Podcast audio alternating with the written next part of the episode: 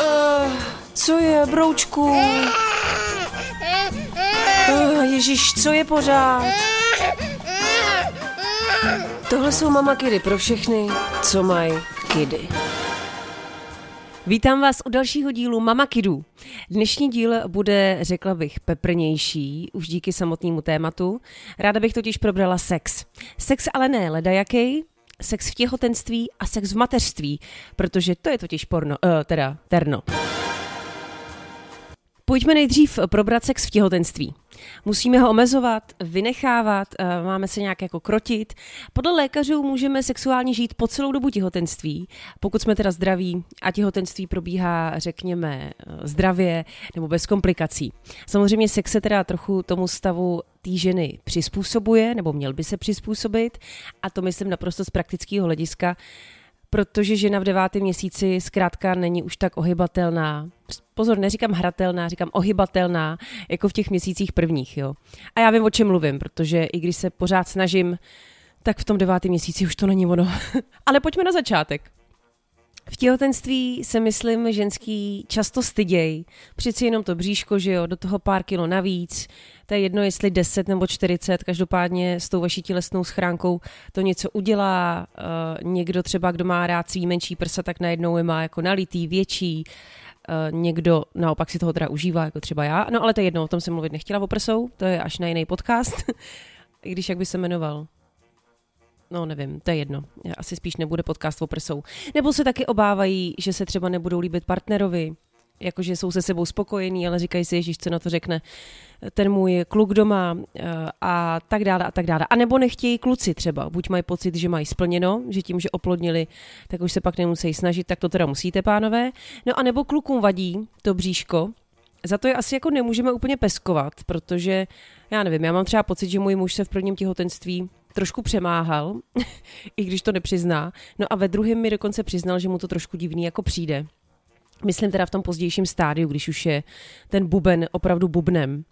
Na druhou stranu uh, taky teda kluci pořád kecáte něco o tom, že je divný, že tam jako šťoucháte do toho plodu přímo a že vás to malý uvidí a ucítí. Tak za prvý, jo, zase tak si nefanděte.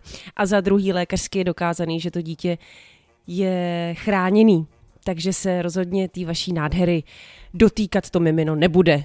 Pro upřesnění, teď budu citovat z internetu, dítě je v děloze chráněno plodovou vodou, plodovými obaly a děložní hrdlo je uzavřeno hlenovou zátkou, která chrání dělohu před průnikem čehokoliv.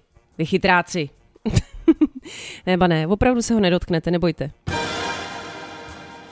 Zpátky ale k těhotenství jako takovýmu. Zkrátka se nemusí podle mě těhotenstvím či mateřstvím úplně končit se sexuální kariérou, domácí myslím. Eh, v prvních měsících těhotenství se nemusí měnit teda vůbec nic. Někdy se ale stává bohužel, že ženský mají menší libido a nemají na tu domácí erotiku zase takovou chuť, například díky teda třeba nevolnostem, nebo mi psali taky holky díky nerovnováze hormonů, ale to se všechno může spravit s druhým trimestrem, pak se teda zvětšuje zase to bříško a záleží jen na těch dvou, eh, jestli se tím nechají nějak rozhodit eh, nebo ne. Tady bude muset začít být ale partner trošku obezřetnější při tom druhém trimestru, když už ta ženská eh, to bříško má a neházet asi s ní jako naložit s nějakou loutkou, ale tak to snad má v hlavě v pořádku a bude opatrný. No a s dalšíma měsícema to může být teda docela komplikovaný, nebo komplikovanější, protože tělo se fakt jako hodně rychle mění, břicho nám roste, že jo, je stále větší a větší a mezi teda náma, jo, jestli jste doma předtím předváděli Kama Sutru live, tak vás nechci úplně podceňovat, ale to už asi dělat úplně nebudete. A jestli jo, tak mi prosím vás pošlete nějaký video s nějakým návodem. Uh, někdo, někdo by třeba i chtěl, ale podle mě prostě ta fyzická kondice a hlavně ty parametry vám to prostě nedovolí.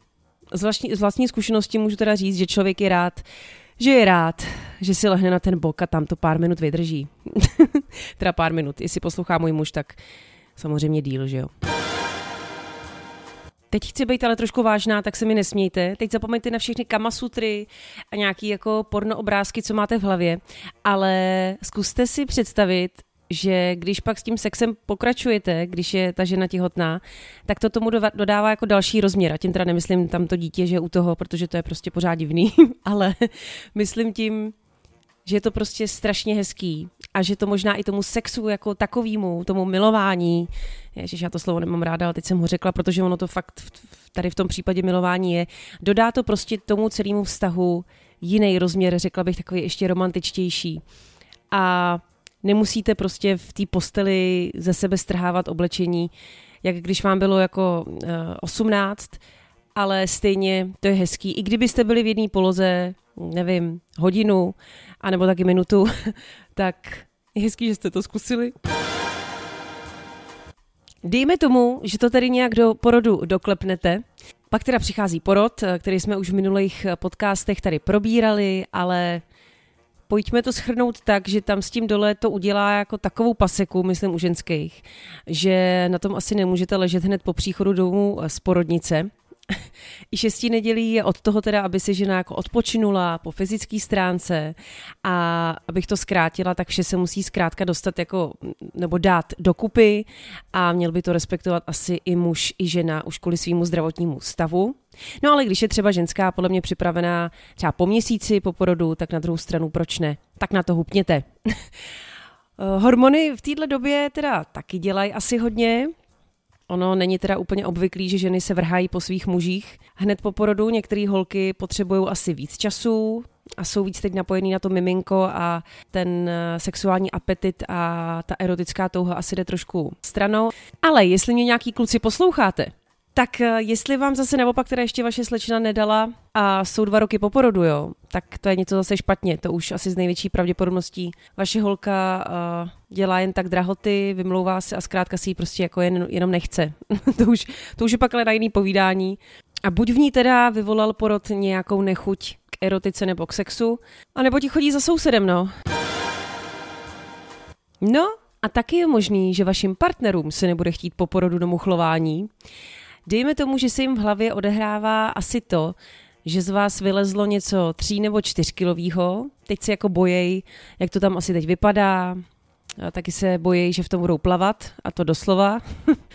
a kluci teda jo, nebo i holky, co s tím ještě nemáte zkušenosti, opět to teda není tak jednoduchý, respektive je to jednoduchý. Ženský tělo je opravdu v tomhle zázračný a i když z něj vyjde hlavička třeba o velikosti pomela, tak to neznamená, že tam zůstane džuzna o, veliko, o velikosti pomela. Opravdu může to tam vypadat stejně jako předtím. Přísahám na svoji vagínu.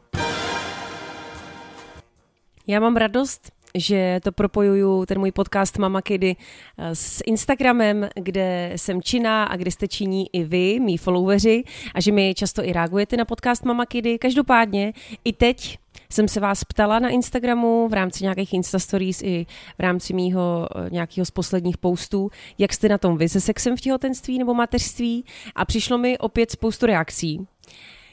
Já samozřejmě nebudu úplně citovat ani říkat jména, přeci jenom je to jako téma dost intimní, ale opět se ukázalo, že ta škála rozmanitosti je obrovská. Jo.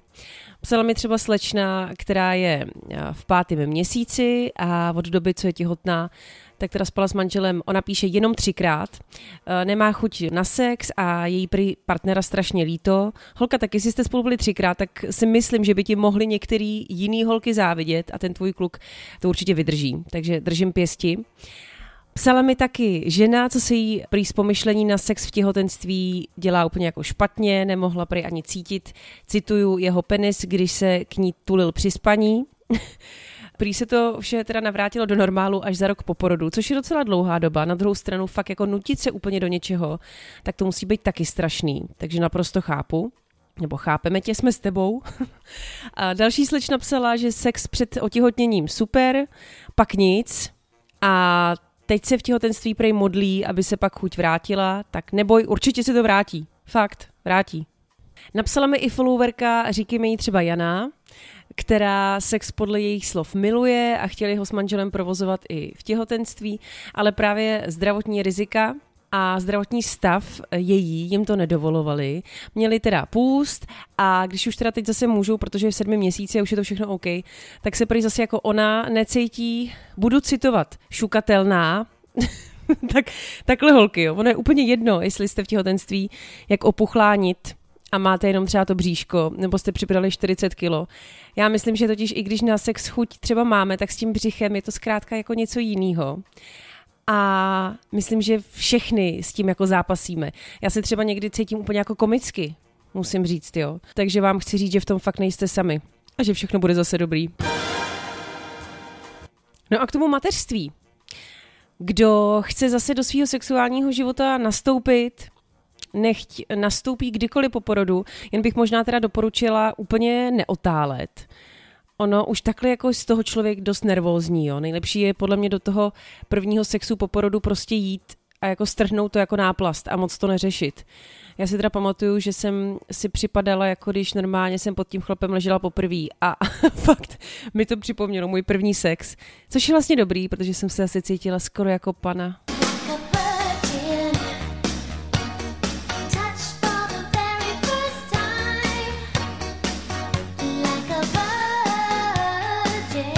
Což mi vydrželo asi minutu. Ale bylo to dobrý zavzpomínat. Jinak teda oddalování je asi špatný, si myslím, a nespat se svým mužem 100 let a vymlouvat se na porod v dobách, kdy se vaše děti třeba připravují na maturitu, je už asi hloupý. Teď to teda nadlehčuju, jo. Možná máte svý důvody, zdravotní problémy. Pak bych doporučila určitě poradit se buď u vašeho gindaře, nebo u terapeuta, anebo třeba se sexuálním koučem, což je dost podceňovaný, ale někdy to podle mě funguje. No a teď k tomu mateřství. Teda sexu v mateřství. Pak už jako to asi nechte na svém uh, rodinném režimu. Jasně, člověk má prostě málo času, chlapi jsou v práci, vy doma celý den s dětma, nebo třeba jste taky i v práci, nevím, jak to máte. Ale zkrátka asi se třeba necítíte vždycky večer v posteli, jako Marilyn Monroe, nebo než jdete spát. Ale někdy je podle mě strašně fajn se v vozovkách jakoby přemoct a zasnažit se. Už kvůli tomu svýmu chlapovi. Vždyť chceme být tak jako někdy sexy, ne?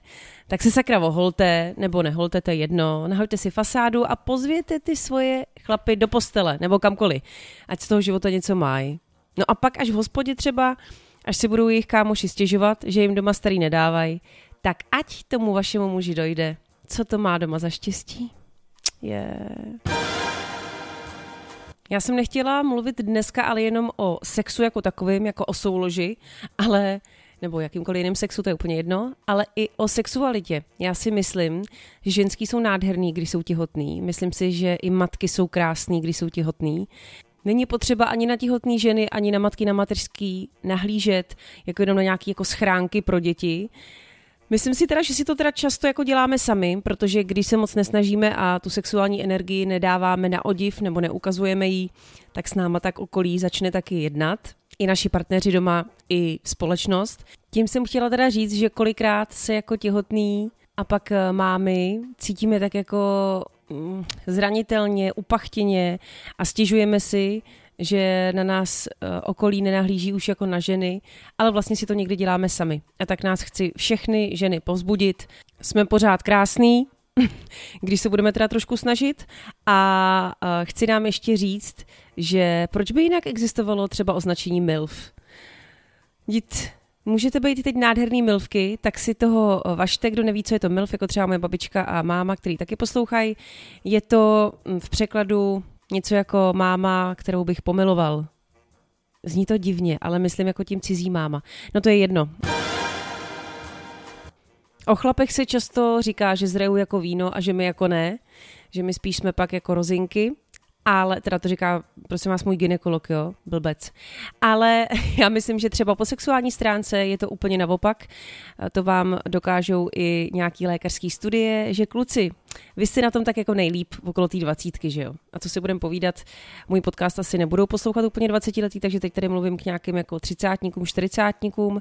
Tedy to nejlepší už máte pravděpodobně za sebou, ale my, my opravdu zrajeme sexuálně jako víno a jestli ve 20 jsme si mysleli, že jsme jako dobrý a že si to strašně užíváme, tak pojďme si každá úplně upřímně říct, že jsme dobrý ani nebyli, ani jsme si to strašně neužívali. Nebo aspoň já jsem to tak měla. Vím, že teď mluvím dost obecně, ale chtěla jsem se trošku oslým můstkem vrátit k tomu, že nějaký porod nebo mateřství vůbec nemusí s vaší sexualitou nic udělat a rozhodně ne nic hroznýho udělat. Naopak, i kdyby to mělo být chvíli, třeba měsíc nebo rok nepříjemný, tak to vydržíte a vězte, že pak budete zase sexuální bohyně. Holky, Myslím na vás. Vím, že je toho na nás někdy moc, musíme být dobrý v práci, při výchově dětí, v domácnosti a teď ještě v posteli. Ale to dáme, jsme ženský. A hlavně jsme pořád ty mámy, že jo? Tak příště papa u dalších mamakidů.